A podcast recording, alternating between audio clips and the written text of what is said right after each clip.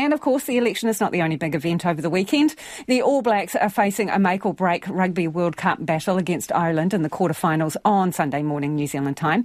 The game will kick off in front of a packed out Stade de France at 8 a.m. our time. Tiffany Salmond is in Paris and joins us now. Kia ora, Tiffany. You've been on the ground for a few days. How has the build up been?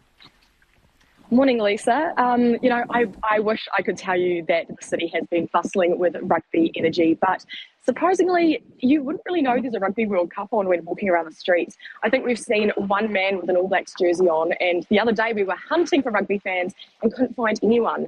Um, yeah, a lot of the locals don't really know that it's on. They're not really getting involved.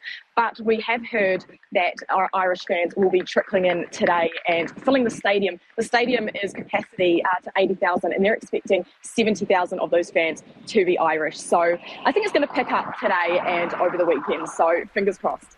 What about Kiwis who may may have made the trip specially?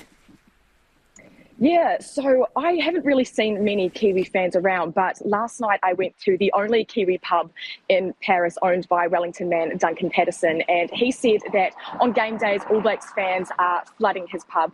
Uh, the biggest night he's ever had since opening his pub four years ago was the opening match between New Zealand and France, and he's expecting another huge one this weekend. So they're saying they're excited, but they're also acknowledging that there's a good chance that they might not win, so they're hopeful but not overconfident confident. It's 50 50. And for people who haven't managed to get tickets, will there be fan zones around the city? What is planned? There are fan zones, so there's a fan village uh, in Paris. Unfortunately, it's only open on game day. I think I think that's a real missed opportunity over here. If, if the fan zones were open throughout the week, that would be a place where the fans could all meet each other and have a bit of rugby activity throughout the week. But uh, it will go off on Saturday night, and I heard it's best when France plays, so that will be Sunday night here. What's your match prediction before you head off, Tiffany?